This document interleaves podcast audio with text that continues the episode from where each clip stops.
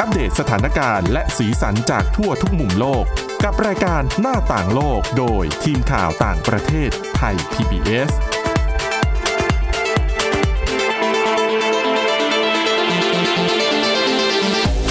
สวัสดีค่ะ ต้อนรับคุณผู้ฟังเข้าสู่รายการหน้าต่างโลกนะคะ มาอัปเดตสถานการณ์แล้วก็สีสันจากทั่วทุกมุมโลกกับทีมข่าวต่างประเทศไทย PBS ค่ะ เจอพวกเรานะคะทุกวันจันทร์ถึงวันศุกร์เลย วันนี้อยู่กับคุณเสาวลักษณ์จากวิวัฒนากุล แล้วก็ดิฉันทิพย์ตะวันเทยระในยพงค์ค่ะ สวัสดีค่ะ สวัสดีค่ะ อย่างที่ให้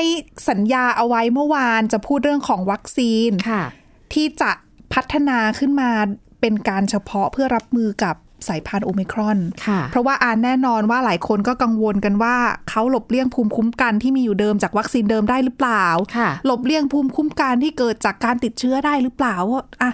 มีโอกาสในการติดเชื้อซ้ำก็เป็นไปได้นะ เนี่ยคุณทิตวานมีการพูดถึงว่า อืม ดูซิไม่แน่ประเทศไทยเราเนี่ยฉูดฉีดวัคซีน สูตรไขว้ไป ไขว้มาไม่เหมือนที่ใดในโลก เผลอๆ สูตรที่เราฉีดอาจจะป้องกันโอมิครอนก็ได้ ก็ไม่แน่ไม่แน่นะคะ เออ เพราะว่าโอมิครอนงงไงเขามาเจอคน ยังไง ทนะเฮ้ย มีหลายตัวจัง มีทุกสูตรเลย เออ ไม่แน่นะคะ ค่ะ คือเราก็ไม่รู้ค่ะ เอาจ ดิฉัน ริง ว่า ๆ ตอนเนี้ย คุณทิตวันถาม เออ คนไทยฉีดวัคซีนแบบหลากหลายสูตรมาก วัคซีนที่มีอยู่ณตอนเนี้ยป้องกันโอมิครอนได้ไหมมีคำตอบให้หรือเปล่า มันไม่มีไง คือดิฉัน เรายัง ว่า ไม่รู้ การจัด ใช่ไหม การกับโรคระบาดที่เป็นโรคที่เกิดใหม่แบบเนี้ย มันเป็นเรื่องของความน่าจะเป็น แล้วก็โชคด้วยนะคะ ส่วนหนึ่ง คือเอาง่าย ๆเลย เพราะว่าเพราะว่าคือหลักวิทยาศาสตร์เนี่ยมาช่วยดูด้วยอะถูกต้องแต่ว่าบางทีอะบางอย่างมันก็เป็นเรื่องของโอกาส เป็น ค่ะ เรื่องของความบังเอิญ ค่ะ ที่มันเกิดขึ้นว่าไม่แน่สลับไปสลับมา เออ อภูมิในส่วนนี้มันดีช่วยได้เออก็ไม่แน่ ค่ะ แต่ผู้เชี่ยวชาญนะเขาบอกว่าส่วนหนึ่งที่บอกว่าฉีดวัคซีนตัวที่มีอยู่เดิมแล้วเนี่ยยัง ค่ะ มีประสิทธิภาพในการป้องกันการเข้าโรงพยาบาลเนี่ยเป็นเพราะว่าวัคซีนที่มีอยู่ในปัจจุบันตอนเนี้ยตัวที่ป้องกันการติดเชื้อเนี่ยเขาไปทาร์เก็ตตัวไอ้หนามจริง ๆ อ๋อ เพียงแต่ ค่ะ ว่าเรื่องของการเข้าโรงพยาบาลเนี่ยเขาไปทาร์เก็ตไอ้ตัวที่มาช่วยเนี่ยคือเป็นเรื่องของ T เซล ค่ะ ดังนั้นเนี่ยสายพันธุ์โอมิครอนเนี่ยที่เปลี่ยนน่ะ ค่ะ เขาไปเปลี่ยนตรงเอ่อโปรตีนหนามโปรตีน โปรตีน ใช่ สไปค์ ใช่ ดังนั้นเนี่ยการติดเชื้อเลยฉีดแล้วก็ยังติดได้ อืม แต่ติดแล้วอาการไม่หนักมีอาการน้อยๆเนี่ยก็เป็น ค่ะ เพราะว่า T เซลเราที่เกิดจาก ภูมิคุ้มกัน เกิดจากวัคซีนนี่แหละที่ ค่ะ ฉีดเข้าไปเนี่ยเขายังมีประสิทธิภาพในการจัดการกับ อืม เชื้ออยู่ ดังนั้นฉีดไปเถอะ ใช่ ยังไงก็ต้องฉีดนะคะ อืม ใช่นะคะ แต่แน่นอนว่าบริษัทยาต่างๆ มีสถานการณ์แบบนี้เกิดขึ้นก็ต้องเตรียมความพร้อมเพราะว่าถ้าสมมุติว่าอยู่ๆประกาศโป้งมาว่าวัคซีนตัวเดิมใช้ไม่ได้แล้ว จบเลย เออ ถ้าไม่มีการเตรียมการนี่โอ้ ค่ะ โหไปเลยนะคะ ค่ะ ต้องเพราะว่าการที่จะพัฒนาเนี่ยมันก็ต้องใช้เวลา แต่ว่าใช้เวลาเนี่ยไม่ถึงกับตอนที่เราพัฒนาวัคซีนโควิด -19 ตัวแรกเมื่อ ผลิตครั้งแรกเนี่ย สอง สองปี สอง เกือบ ปี เกือบสองปี อ่า คือผลิตครั้งแรกออกมานี่ก็ใช้เวลาเกือบเกือบปีเหมือนกันนะอันนั้นคือแบบอย่างเร็วแล้วนะ อืม แล้วก็ดิฉันจำได้ตอนแปลข่าวเกี่ยวกับวัคซีนใหม่ๆเขาบอกว่า ค่ะ เนี่ยถ้าสร้างตัวแรกเสร็จแล้วเนี่ย ในอนาคตถ้าหากจะพัฒนาวัคซีนเพื่อให้มันรับมือกับกลายพันธุ์เนี่ย มันจะใช้เวลาไม่นานแล้ว อ่าใช่ไม่นานมากจริง ค่ะ คือดิฉันเริ่มจาก ที่ที่บอกว่าเร็วที่สุดก่อนอันนี้ที่ฉันเห็นข่าวแล้วฉันตกใจมาก ค่ะ คือวัคซีนสปุตนิก ของรัสเซีย อืม แต่รัสเซียเนี่ยก็เขาก็เป็นวัคซีนตัวแรกนะคะ ที่ได้รับการอนุมัติใช้งานอ่ะ ก็อนุมัติเองไม่ใช่เหรอ อนุมัติเองในประเท ผลิตเอ ศ งอนุมัติ ไแต่ เอง นนั้นขา ใช้เอง อนุมัติเพื่อ อนุมัติเพื่อให้มีการทดสอบแบบเป็นวงกว้างได้ ค่ะ แล้วก็จะได้พร้อมในการผลิตแล้วก็ ค่ะ ส่งออกอะไรอย่างเงี้ย อืม ก็ไม่ได้มีใช้คือใช้ในหลายประเทศนะ ตอนนี้ก็มีประเทศ 71 ประเทศทั่วโลกที่อนุมัติใช้งานวัคซีนสปุตนิกละ ตัวผู้พัฒนาสปุตนิกค่ะ ออกมาให้ข่าวเมื่อไม่กี่วันที่ผ่านมาบอก ค่ะ เลยว่า รัสเซียพร้อมพัฒนาสปุตนิกนะคะ อืม อ่าอ่าสปุตนิกของเขาเนี่ยเป็นสปุตนิกตัวใหม่ พัฒนาตัวใหม่เพื่อมา ค่ะ จัดการกับโอมิครอน ค่ะ ขอเวลา 45 วัน โอ้ไม่นานเดือนครึ่งเอง น้อยมากนะคะ 45 วัน ค่ะ 40กี่สัปดาห์ เดือนครึ่งก็ประมาณ 6 สัปดาห์ โอ้ ก็พอกับ mRNA เลย อืม พอกับไฟเซอร์ แต่ ค่ะ อันนี้ไม่ใช่ mRNA ไง ค่ะ สปุตนิกเนี่ยเขาบอกว่ารัสเซียบอกใช้เวลา 45 วันพัฒนาแล้วก็จะสามารถนะคะ ส่งวัคซีนตัวบูสเตอร์ เพื่อจัดการโอมิครอนเนี่ย ค่ะ ได้ส่งออกได้ภายในวันที่ 20 กุมภาพันธ์ปีหน้า อืมอืมค่ะ ก็ถือว่ารวดเร็วทันใจ ค่ะ สำหรับรัสเซียต่อจากรัสเซียค่ะ มีอีกที่น่าจับตามองที่บอกไป ค่ะ ที่เขาเร็วมาก อืม ไฟเซอร์ mRNA ค่ะ คือไฟเซอร์เนี่ยเขาก็มีแผนนะคะในการจัดการกับในการเตรียมการเพื่อรับมือกับสายพันธุ์นี้ โดยเขาบอกว่าแผนแรกของเขาเนี่ยขอทดสอบวัคซีนตัวเดิมก่อน คือตอบคำถามของหลาย ๆ คนที่ยังสงสัยอยู่ว่า ค่ะ จะช่วยได้ช่วยไม่ได้อะไรยังไง ค่ะ เขาเลยบอกว่าอ่ะเอางี้ เดี๋ยวขอเอาวัคซีนไฟเซอร์ตัวเดิมเนี่ย ไปทดสอบก่อน ค่ะ ว่าได้ผลในการรับมือกับโอมิครอนหรือเปล่า ขอเวลา 2 สัปดาห์ ค่ะ แต่ถ้าสมมติไม่ได้จริง ๆ เนี่ยอ่ะพร้อมพัฒนาวัคซีนตัวใหม่เพื่อต้านโอมิครอนโดยเฉพาะ ค่ะ โดยเขาบอกว่าขอเวลา 6 สัปดาห์นะคะในการพัฒนา หกสัปดาห์ ก็พอๆกับรัสเซีย ใช่ แต่นี่เป็น เออ mRNA เขาบอกว่า mRNA ค่ะ มีเป็นเทคโนโลยีที่สามารถปรับเปลี่ยน ได้เร็วกว่า ได้เร็วได้เร็วกว่าตัวอื่น คือค่อน ค่ะ ข้างที่จะ flexible ดังนั้นเนี่ยพอเขาเหมือนมีฐานอยู่แล้วอะ ค่ะ กับวัคซีนตัวเดิมก็แค่ปรับเปลี่ยนปรับสูตรนิด ๆ หน่อย ๆ เนี่ย ค่ะ ใช้เวลาไม่นานโดยเมื่อวันศุกร์ที่ผ่านมาค่ะไฟเซอร์บอกว่าเขาสามารถเออถอดเขาเรียกว่าอะไรอะถอด DNA ต้นแบบ อืม คือสร้าง DNA ต้นแบบของสายพันธุ์โอมิครอน อ๋อ ได้เสร็จ ค่ะ แล้ว ค่ะ ดังนั้นเนี่ยในการพัฒนาต่อยอดเนี่ยก็ไม่น่าจะนานอะไร ซึ่ง 6 สัปดาห์ พัฒนาพัฒนาเสร็จชุดแรกสามารถจัดส่งได้ใน 100 วันนะคะสามเดือน อืมเร็วมากจริง ค่ะ แล้วเขาบอกว่าก่อนหน้านี้ไม่ต้องแปลกใจว่าทำไมไฟเซอร์ทำได้เก่งขนาดนี้ ค่ะ มีประสบการณ์หรือเปล่า มีนะคะ ก่อนหน้านี้เขาเคยทำวัคซีนสำหรับเดลต้าด้วย แต่ว่าไม่ได้นำออกมาใช้จริง เพราะว่าเดลต้าอย่างที่เราทราบกันดีว่า วัคซีนตัวเดิมที่เราใช้อยู่ตอนเนี้ยยังมีประสิทธิภาพในการรับมืออยู่ ค่ะ อืมไม่ใช่แค่ไฟเซอร์ ไฟเซอร์มา mRNA อีกหนึ่งตัวก็ต้องมานะคะ ค่ะ ก็คือ Moderna ใช่โมเดอร์นาเนี่ยหลายคนชื่นชมว่ามีการเตรียมแผนการที่ครอบคลุม ค่ะ ดีมาก ๆ เลยนะคะ เพราะว่าเขามี 3 แผนด้วยกัน คือแผนแรกเนี่ยเขาบอกว่าจะใช้ตัวบูสเตอร์เดิมของเขาเนี่ย ค่ะ แต่เพิ่มโดสเข้าไป อืม คือจะดูว่าการเพิ่มโดสแล้วฉีดตัวเข็มกระตุ้นที่เป็นโดสสูงเนี่ย ค่ะ ช่วยได้ไหม ช่วยกระตุ้นแล้วก็สร้างภูมิคุ้มกันที่เยอะขึ้นกว่าเดิมได้หรือเปล่า ค่ะ เพราะตอนเนี้ยอะทฤษฎีหนึ่งในทฤษฎีที่เชื่อว่าจะช่วยป้องกันโอมิครอนได้ตอนนี้ก็คือการฉีดบูสเตอร์เดิมถูกไหมคะ ค่ะ แต่บูสเตอร์เดิมที่ไม่ได้เพิ่มโดสเนี่ย ค่ะ มันก็จะสร้างภูมิส่วนหนึ่ง อืม แต่อันเนี้ยเขาบอกว่าถ้าเพิ่มโดสเข้าไปล่ะ จะยิ่งทำให้ภูมิเนี่ยมันดีขึ้นมาอีกหรือเปล่า ค่ะ นั่นคือหนึ่งตัวก็ทำได้เลย เพราะว่าแค่แค่เพิ่มโดสเดิม ค่ะ ในขณะที่แผนที่ 2 ค่ะ เป็นเข็มกระตุ้น ใช้เข็มกระตุ้นตัวใหม่ เออ ตอนนี้ยังอยู่ในระหว่างการทดลอง ก็คือพัฒนาสูตรใหม่ขึ้นมาเลย ฉีดเป็นแผ่นเข็มกระตุ้น อันเนี้ยมีความแปลกใหม่นิดนึงคือเป็นคือโมเดอร์นาเนี่ยเขาเตรียมเขาพัฒนาวัคซีนที่เป็นบูสเตอร์สำหรับสายพันธุ์เบต้าตัวหนึ่ง อ่าค่ะ กับบูสเตอร์สำหรับสายพันธุ์เบต้าและเดลต้าอีกหนึ่งตัว ค่ะ คือเขามีบูสเตอร์ที่เป็นบูสเตอร์สำหรับสายพันธุ์อื่นอะอยู่แล้ว ค่ะ เป็นตัวใหม่ที่อยู่ในระหว่างการทดลอง ค่ะ ซึ่งตรงนี้แหละเขาจะเอามาทดสอบดูว่า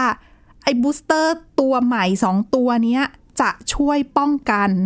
โอมิครอนได้ไหม โอครอนด้วยได้หรือเปล่า ถ้ามันช่วยได้ก็ไม่ต้องพัฒนาเพิ่มก็เอาเอาสูตรเดิมที่มีอยู่แล้ว ใช่ มาฉีด ก็คือเขาคือเขาก็ก็เรียกได้ว่ามีของอยู่แล้วอะก็แค่ ค่ะ เอาของที่มีอยู่เดิมมา ทดสอบดูว่าจะดีไม่ดียังไงจะช่วยได้ไหม แล้วเขาบอกว่าอ่ะถ้าช่วยไม่ได้ทำยังไง มีแผน 3 นะคะ แผน 3 ของเขาเนี่ยก็คือการพัฒนาวัคซีนต้านโอมิครอนโดยเฉพาะ อ๋อ ก็คือเหมือนกับตัวไฟเซอร์นั่นแหละ แล้วก็เหมือนกับตัวอื่นยี่ห้ออื่นๆน่ะ ค่ะ ก็คือจะพัฒนาตัวใหม่ขึ้นมา ซึ่งเขาบอกว่าพัฒนาตัวใหม่เนี่ย พร้อมที่จะทำการทดสอบใน 60-90 วัน อืม ก็ถือว่ารวดเร็วเหมือนกัน ค่ะ อ่ะ หมดหรือยัง บริษัทที่พัฒนา โมเดอร์นาหมดแล้ว คื แต่ อ อ่ะ มีบริษัทอื่นอีก ว่ามาค่ะ เยอะมากจริงๆดิฉันบอกแล้วทุกแผะคือ ต้องทุกยี่ห้ออ่ะ เกือบทุกยี่ห้อ ใช่ไหม แต่ส่วนใหญ่ที่ฉันเห็นดิฉันเห็นแต่เป็นตะวันตก ค่ะ ยังไม่เห็นจีน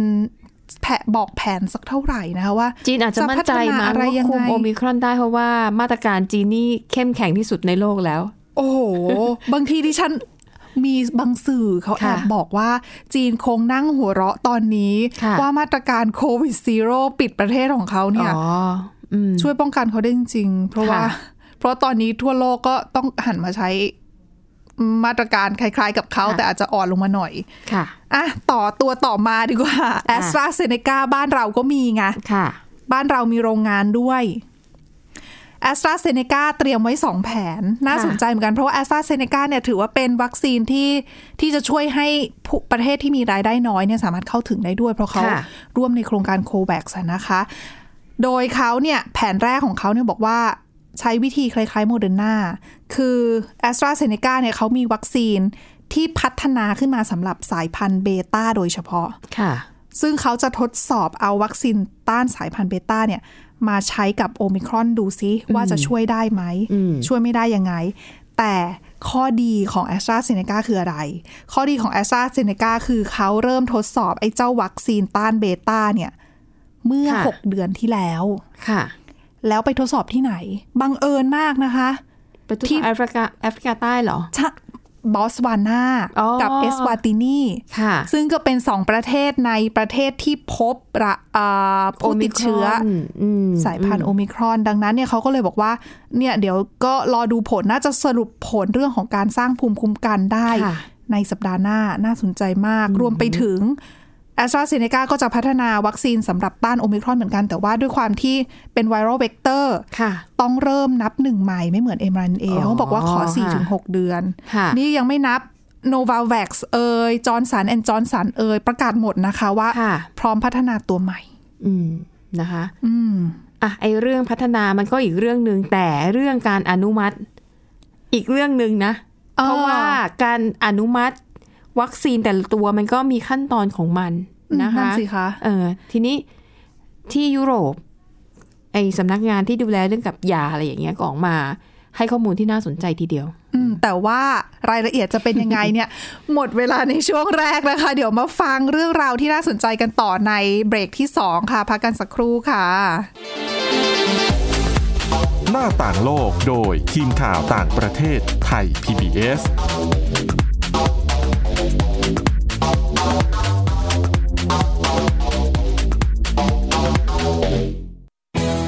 ไทย PBS ดิจิทัล Radio Infotainment for All สถานีวิทยุดิจิทัลจากไทย PBS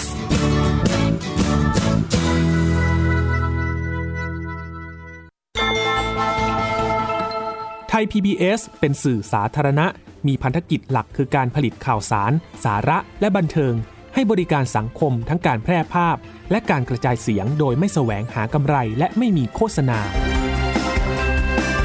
แนวคิดด้านสื่อสาธารณะเป็นที่ยอมรับในหลายประเทศทั่วโลก ไม่ว่าจะเป็น BBC ในประเทศอังกฤษ NHK ที่ประเทศญี่ปุ่น CBC ของแคนาดา หรือ PBS ของสหรัฐอเมริกา ไทย PBS คือสื่อสาธารณะแห่งแรกในประเทศไทยและภูมิภาคอาเซียน เราเป็นอิสระจากการครอบงำของกลุ่มธุรกิจ กลุ่มการเมือง และการคุกคามจากอำนาจของหน่วยงานรัฐ รายได้ในการผลิตรายการทั้งหมดมาจากร้อยละ 1.5 ของภาษีสรรพสามิตแต่ไม่เกิน 2,000 ล้านบาทต่อปี ไทย PBS ทำงานบนฐานการมีส่วนร่วมจากทุกฝ่ายในสังคม จัดสรรงบประมาณให้ผู้ผลิตอิสระได้ร่วมสร้างสรรค์รายการ เพื่อตอบสนองความหลากหลาย ประชาชนเป็นคนตรวจสอบและควบคุม ผ่านกระบวนการประชาธิปไตยในรัฐสภา มีกลไกตัวแทนสภาผู้ชมผู้ฟังรายการจากทั่วประเทศทำหน้าที่กำกับดูแล และรับฟังเสิ่งสะท้อนจากสังคม ให้ไทย PBS ได้พัฒนาผลงานที่มีคุณภาพมากขึ้น ไทย PBS พื้นที่การเรียนรู้สำหรับทุกคน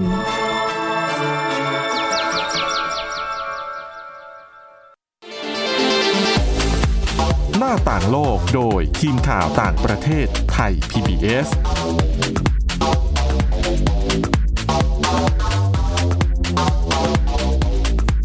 ต้อนรับกลับเข้าสู่ช่วงที่ 2 ของรายการหน้าต่างโลกนะคะ มาต่อกันที่เรื่องของ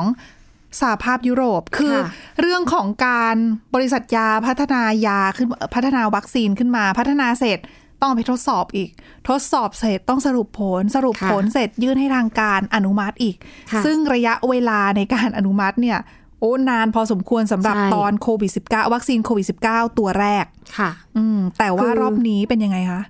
ก็น่าจะดีขึ้นนะคะ เพราะว่าล่าสุดเนี่ยสำนักงานยาซึ่งเป็นหน่วยงานที่ดูแลเรื่องยาของทวีปยุโรปค่ะเขาก็ออกมาแถลงข่าวนะคะ แล้วก็บอกว่าเอ่อเนี่ยนะ ถ้าหากว่ามีวัคซีนตัวใหม่ที่มันถูกพัฒนาขึ้นมาเพื่อรับมือกับโอมิครอนเนี่ยทางสำนักงานยาของยุโรปเนี่ยคาดว่าจะใช้เวลาประมาณ 3-4 เดือนเท่านั้น ในการอนุมัติ อันนี้ซึ่งถือว่าเร็วนะคะ แต่ก็บอกว่ายืนยันว่าแต่ว่าไอ้วัคซีนที่มีอยู่ในเวลาเนี้ยนะก็เชื่อว่ามันน่าจะป้องกันโอมิครอนได้ระดับหนึ่งนะคะ ซึ่งเรื่องการอนุมัติเนี่ยมันต้องใช้เวลาเอกสารเนี่ยเยอะแยะไปหมดไหนจะ อ๋อใช่ ข้อมูลนู่น อะ นั่นนี่นะคะ อย่าว่าแต่ยาการอนุมัติเลย ขนาดวัคซีนอะที่มีการนำเข้ามาในประเทศไทยที่เราสั่งซื้อไปแล้วนะ องค์การอนามัยโลกเอ่ยใครต่อมีอะไรใครเนี่ยอนุมัติไปหมดให้เข้ามาในประเทศไทยก็ยังไม่สามารถนำมาใช้ได้ทันทีนะคะ เราก็ต้องรอใช่ไหม เราจะต้องมีการตรวจสอบประสิทธิภาพของเราเองก่อน ดังนั้นไอ้เรื่องของเอกสารพิธีการเนี่ย มันก็จะกินเวลาพอสมควร แต่ดิฉันดูแล้วเนี่ย มันก็เป็นการมันเป็นสิ่งที่ยุโรปเนี่ยพยายามแสดงให้เห็นว่า เราพร้อมที่จะ อืม อำนวยความสะดวก แล้วก็ทำให้การดำเนินงานเนี่ยมันเร็วมากที่สุดเท่าที่จะเป็นไปได้ แต่ว่าระบบในการพิจารณา ค่ะ ในเรื่องของการอนุมัติยาหรือว่าวัคซีน ค่ะ ตัวใหม่ๆเนี่ยต้องบอกว่าสหภาพยุโรปก็ค่อนข้างที่จะพัฒนาระบบขึ้นมาได้รวดเร็วนะคะ เขาบอกว่า ค่ะ อย่างสำนักงานยายุโรปเนี่ยเขาจะใช้วิธีการพิจารณาเนี่ยแบบเขาเรียกว่า rolling review คือเหมือนกับปกติแล้วเนี่ยหลาย ๆ ที่เนี่ยจะต้องให้บริษัทที่พัฒนายาพัฒนา ค่ะ วัคซีนเนี่ยสรุปผลก่อนแล้วก็ยืดแล้วเขาค่อยพิจารณาจากเอกสารนั้น ค่ะ ซึ่งมันจะกินเวลา เพราะว่าต้องรอเขาสรุปผลแล้วยืดแล้วก็ค่อยมาต่อ แต่ว่า rolling review ของยุโรปเนี่ยเขาบอกว่าเขาทำไปได้พร้อมกันเลย อืม คือเขาสามารถไปหยิบวัคซีนที่กำลัง ค่ะ พัฒนา บริษัทไหนกำลังพัฒนาอยู่เนี่ยหยิบเข้ามาแล้วพิจารณาระหว่างที่บริษัทนั้นกำลังรวบรวมเอกสารก็ได้เหมือนกัน แล้วมันจะ ค่ะ ได้กระบวนการเร็วขึ้น แต่3าถึงสเดือนก็ถือว่านานคือหมายถึงว่าในแง่ของจิตใจคนที่อยากจะได้วัคซีน ไอ้ มา แต่ ใช้ ดิฉันเนี่ย อะ กำลังคิดว่าคำว่า3ามถึงสเดือนนี่หมายถึงว่าอาจจะใช้วิธีการที่คุณเพิ่งเล่าไปหรือเปล่า rolling review ใช่ไหมคะ ก็ อืม พัฒนาไป ใช่ ด้วยแล้วพอพัฒนาได้แล้ว เดี๋ยวเราก็จะมีการตรวจสอบไปพร้อม ๆ กับการทดสอบของคุณอะไรอย่างเงี้ย ก็อาจจะช่วยทำให้เร็วขึ้นนิดนึง ค่ะ แต่จะเร็วถูกใจหรือเปล่า ค่ะ ก็ เออ อีก แต่คุณ เรื่อง ที่ หนึ่งเมื่อวานแต่ว่าเมื่อวานนี้มีประเด็นน่าสนใจ ดิฉันก็งงว่าทำไมจู่ๆผู้บริหารโมเดอร์นา อา ออกมาแถลงข่าวแบบนั้น หุ้นหุ้นของดาวโจนส์แล้วก็ S&P เนี่ยโหร่วงกระฉูด อ่าก็คือต้องบอกแบบนี้ว่าผู้บริหารของโมเดอร์นาเขาออก ค่ะ มาให้สัมภาษณ์กับสื่อดิฉันถ้าจำไม่ผิดเป็นสื่อ Financial อเมริก Time าอ๋อ เป็น โค สื่อด้านแบบธุรกิจการเงินอยู่แล้ว ค่ะก็ ค่ะ ออกมาบอกนะคะว่า คือเหมือนตอบคำถามหลาย ๆ คนแหละดิฉันเชื่อว่าหลายคนสงสัย ดิฉันต้องไปดูว่านักข่าวถามยังไง ถามชงหรือเปล่า ถึงได้ตอบออกมาแบบนี้ เออนั่นนะสิคะ นักข่าว คือมั เนี่ยตัวร้าย เกี่เหมือนกันนี่ก็เกี่ยวเหมือนกัน เพราะว่าคำถามที่หลาย ๆ คนเนี่ยคิดอยู่ตอนนี้ก็คือเรื่องว่าวัคซีนตัวเดิมเนี่ยช่วยป้องกันหรือเปล่า แต่ไม่รู้ว่าคำถามนี้จะใช่คำถามที่นักข่าวไปถามหรือเปล่าไง ค่ะ แต่คำตอบของ CEO ของโมเดอร์นาเนี่ยเขาตอบมาว่า เขาเชื่อว่าวัคซีนในปัจจุบันไม่น่าจะมีประสิทธิภาพในการรับมือกับสายพันธุ์โอมิครอน ได้เทียบเท่ากับประสิทธิภาพในการป้องกันสายพันธุ์เดลต้า ค่ะ อเขาพูดนะเขายกตัวอย่างเหมือนกับสายพันธุ์แต่ละสายพันธุ์เนี่ย ค่ะ มันแตกต่างกัน ดังนั้นเนี่ยวัคซีนในการที่รับมือสายพันธุ์ต่างๆอ่ะก็ไม่ตะไม่ไม่เห ป มือระน สิท กัน ธิภา ด้ พ วย ก็ไม่เท่ากันอยู่แล้ว เออประประในในความรู้สึกที่เวลาดิฉัน ค่ะ อ่านสคริปต์ของเขาที่มันออกสื่อมานะคะ ค่ะ ดิฉันมีความรู้สึกว่าเขาต้องการหมายความแบบนั้น เออ โดยที่เขาเนี่ยบอกว่าข้อมูลที่เขาซัพพอร์ตประเด็นที่เขาเสนอมาแบบเนี้ยว่าไม่เท่ากันหรอก เป็นเพราะว่าเขาไปคุยกับนักวิทยาศาสตร์หลายคน อืม ที่ไปเจอคุยกันแล้วนักวิทยาศาสตร์หลายคนที่ไปเจอแสดงความกังวลในเรื่อง ค่ะ ของการหลบเลี่ยงภูมิคุ้มกันของสายพันธุ์นี้ อืม อืมแต่ว่าเขาก็ออกตัวไว้เหมือนกันว่า ก็ยอมรับนะว่ายังไม่แน่ใจว่าประสิทธิภาพที่บอกว่าจะลดลงเนี่ย ที่เรียกว่าอะไรนะ material drop เนี่ย ค่ะ จะมากน้อยแค่ไหนต้องรอผลการศึกษา ซึ่งก็ใช้เวลาอีกเป็นสัปดาห์นะคะกว่าจะรู้ ค่ะ ชัดเจน อันนี้ก็น่าจะเป็นบทเรียนนะของผู้บริหารท่านนี้ว่าพูดอะไรทีนี่มันส่งผลกระเทือน แต่หลัง หุ้น จากนั้นบริสจอนสันนายกรัฐมนตรีอังกฤษ คือ ค่ะ พอโมเดอร์นาออกมาประกาศแบบเนี้ยโอ้โหสื่อทั่วโลก เด้งเป็น breaking news เลยนะคะ ใช่คือถ้าจับแค่คำว่า คิดว่าไม่น่าจะได้ผลเนี่ย มันก็มีผลแล้วอะทำให้คนตระหนกมากขึ้น ตใจใช่ค่ะ ดังนั้นเนี่ยหลังจากที่พูดเสร็จเนี่ยบริสจอนสันผู้นำอังกฤษก็ออกมาบอกนะคะ คือพูดแบบกึ่งๆ ว่าเออก็เข้าใจแหละก็ก็คงจะไม่ผิดนัก สิ่งที่โมเดอร์นาพูดก็คงจะไม่ผิดนัก แต่บูสเตอร์ตอนนี้กับวัคซีนที่มีอยู่ตอนเนี้ยก็ปกป้องได้ในระดับหนึ่งนะ ไปฉีดเถอะ อืม อืมคือก็ อย่างที่บอกไม่มีใครฟันธงได้นะตอนนี้ ค่ะ ทางที่ดีรอนักวิทยาศาสตร์ รอผู้เชี่ยวชาญทดสอบก่อน ค่ะ ค่อยชัวร์ดังนั้นตกใจได้ ตื่นตัวได้ อ่า แต่อย่าตื่นตระหนก ค่ะ จนเกินไป เพราะว่าอ่ะ ค่ะ วัคซีนที่เรามีอยู่ตอนนี้ช่วยทำให้อย่างน้อยเรา อาการไม่หนักแล้วล่ะ อ่าใช่ ประกอบ นค กับป้องไม่อยากติดเชื้อก็ล้างมือบ่อย ค่ะ สวมหน้ากาก เว้นระยะห่างคือเป็นมาตรการที่เรารู้อยู่แล้ว เราอยู่กับเขามาเป็นปีสองปี นะคะ นะป้องกันได้ แล้วใช่แล้วโควิด -19 เนี่ยหลายคนก็ฟันธงว่ามันจะไม่ใช่การระบาดครั้งสุดท้ายอย่างแน่นอน มันจะต้องมีแบบนี้เกิด สาย ขึ้น พันธุ์ อีก โอมิครอนก็ไม่ใช่สายพันธุ์อันตรายสุดท้ายด้วยนะคะ ใช่นะคะ แล้วก็ด้วยความกังวลในลักษณะนี้ล่ะค่ะ ทางองค์การอนามัยโลกนะคะ ซึ่งเมื่อวันจันทร์ที่ผ่านมาเนี่ยเขาเพิ่งจะจัดการประชุมสมัชชาใหญ่วาระพิเศษ ค่ะ ก็เพราะว่าประเทศสมาชิกเนี่ยบอกว่าอืมน่าจะมาพูดคุยกันนะ ว่ามันน่าจะมีการทำข้อตกลงในระดับโลก เพื่อนำมาใช้รับมือแล้วก็ป้องกันการระบาดครั้งต่อไปนะคะ ซึ่งไอ้สนธิสัญญาที่ว่าเนี่ยนะคะ ชื่อภาษาอังกฤษคือ pandemic treaty อืม แต่ประเด็นคือมันไม่ได้มีผลทางกฎหมายไง มันจะคล้ายๆกับ อ่า ข้อตกลงปารีสในเรื่องสิ่งแวดล้อม ตกลง ค่ะ ได้คุยกันได้ แต่ไม่มีผลผูกพันทางกฎหมาย จะทำหรือไม่ทำก็อยู่ที่แต่ละประเทศอยู่ดี ไม่มีบทลงโทษไม่มีอะไรให้ทั้งนั้นนะคะอ่ะแต่อย่างไรก็ดีเขาก็มองว่ามันก็น่าจะเป็นจุดเริ่มต้นที่ดีนะคะ เพื่อที่จะทำให้โลกเนี่ยมันมีเป้าหมาย ในการช่วยให้หลาย ๆ ประเทศเนี่ยสามารถรับมือกับโรคระบาดครั้งใหญ่ได้ดีขึ้นนะคะ เพราะอย่างกรณีของโควิด -19 เนี่ยก็ได้สร้างบทเรียนในหลาย ๆ เรื่อง อืมค่ะ นะคะไม่ว่าจะเป็นเรื่องของเออการกระจายข้อมูลอย่างรวดเร็วฉับพลัน การแบ่งปันวัคซีนมันควรจะต้องเท่าทั่วถึง แล้วก็เท่าเทียมมากกว่านี้นะคะ มาตรการหลักๆที่เขาจะหารือกันก็เช่น ถ้าหากว่าครั้งหน้าโลกเผชิญกับโรคระบาดครั้งใหม่เนี่ยเราจะมีการปรับปรุงมาตรการป้องกันและรับมือกับการระบาดอย่างไร ที่สำคัญคือการแบ่งปันข้อมูลเกี่ยวกับรหัสพันธุกรรมของไวรัสกลายพันธุ์ รวมถึงการแจกจ่ายวัคซีนและยาใหม่ ๆ ที่ได้จากการวิจัยด้วยนะคะอ่ะก็ถือว่าเป็นจุดเริ่มต้นที่ดี เบื้องต้นค่ะ มีการสำรวจพบว่ามีอยู่ประมาณ 70 ประเทศ เห็นด้วยกับการทำสนธิสัญญาในเรื่องนี้นะคะ แต่บางประเทศเนี่ยบอกว่าเออไหนๆก็ทำแล้วเนี่ย ค่ะ ให้มันมีผลผูกพันทางกฎหมายไปเลยดีกว่า จะทำได้หรือเปล่า นั่นไง คือ เพ แต่ ราะ ละประ ว่า เทศจะยอมหรือเปล่า สหรัฐบราซิลกับอินเดียประเทศใหญ่ ๆ ทั้งนั้นเลยสามประเทศนี้บอกไม่เห็นด้วย ที่จะให้มีผลทางกฎหมาย คือ อืม เออ นะคะ มันยากอะค่ะ เพราะว่าถ้าสมมติว่าจะให้สนธิสัญญาหรือว่าอะไรแบบข้อตกลงอะไรแบบเนี้ย มามีผลบังคับ ผลผูกพันทางกฎหมาย รัฐบาลของแต่ละประเทศอะเขาก็มองว่าเขาก็เท่ากับโดนผูกมัดไปด้วย ก็อาจจะไม่เข้าร่วม แล้วรัฐ เล บาล ย ใช่ ล่มตั้งแต่ เรียกว่า คือ ล่มตั้งแต่ตั้งลุกขึ้นยืนอ่ะ เอ่อ นะ ยั คะ งยังยังไม่ยังไม่ยืนเต็มตัวด้วย เออถูกต้อง แต่ก็ถือว่าเป็นเป็นความคืบหน้าแหละ คือเห็นได้ถึงความพยายามในการที่ ค่ะ จะรับมือกับโรคระบาดในอนาคต เพราะว่าปฏิเสธไม่ได้ว่า พอเกิดขึ้นมาเนี่ย ถ้าเราทุกคนไม่รอดก็ไม่มีใครในโลกนี้รอดนะคะคือเราต้องรอดไปด้วยกันน่ะ ค่ะ มันเป็นเรื่องของชีวิตอ่ะและนี่คือทั้งหมดของรายการหน้าต่างโลกนะคะ คุณผู้ฟังสามารถมาฟังรายการได้ที่ www.thaipbspodcast.com หรือว่าฟังผ่านพอดแคสต์ได้ทุกช่องทางค้นหาคำว่าหน้าต่างโลกค่ะ วันนี้พวกเราแล้วก็ทีมงานลาไปก่อนนะคะ สวัสดีค่ะ สวัสดีค่ะ Thai PBS podcast. View the world via the voice.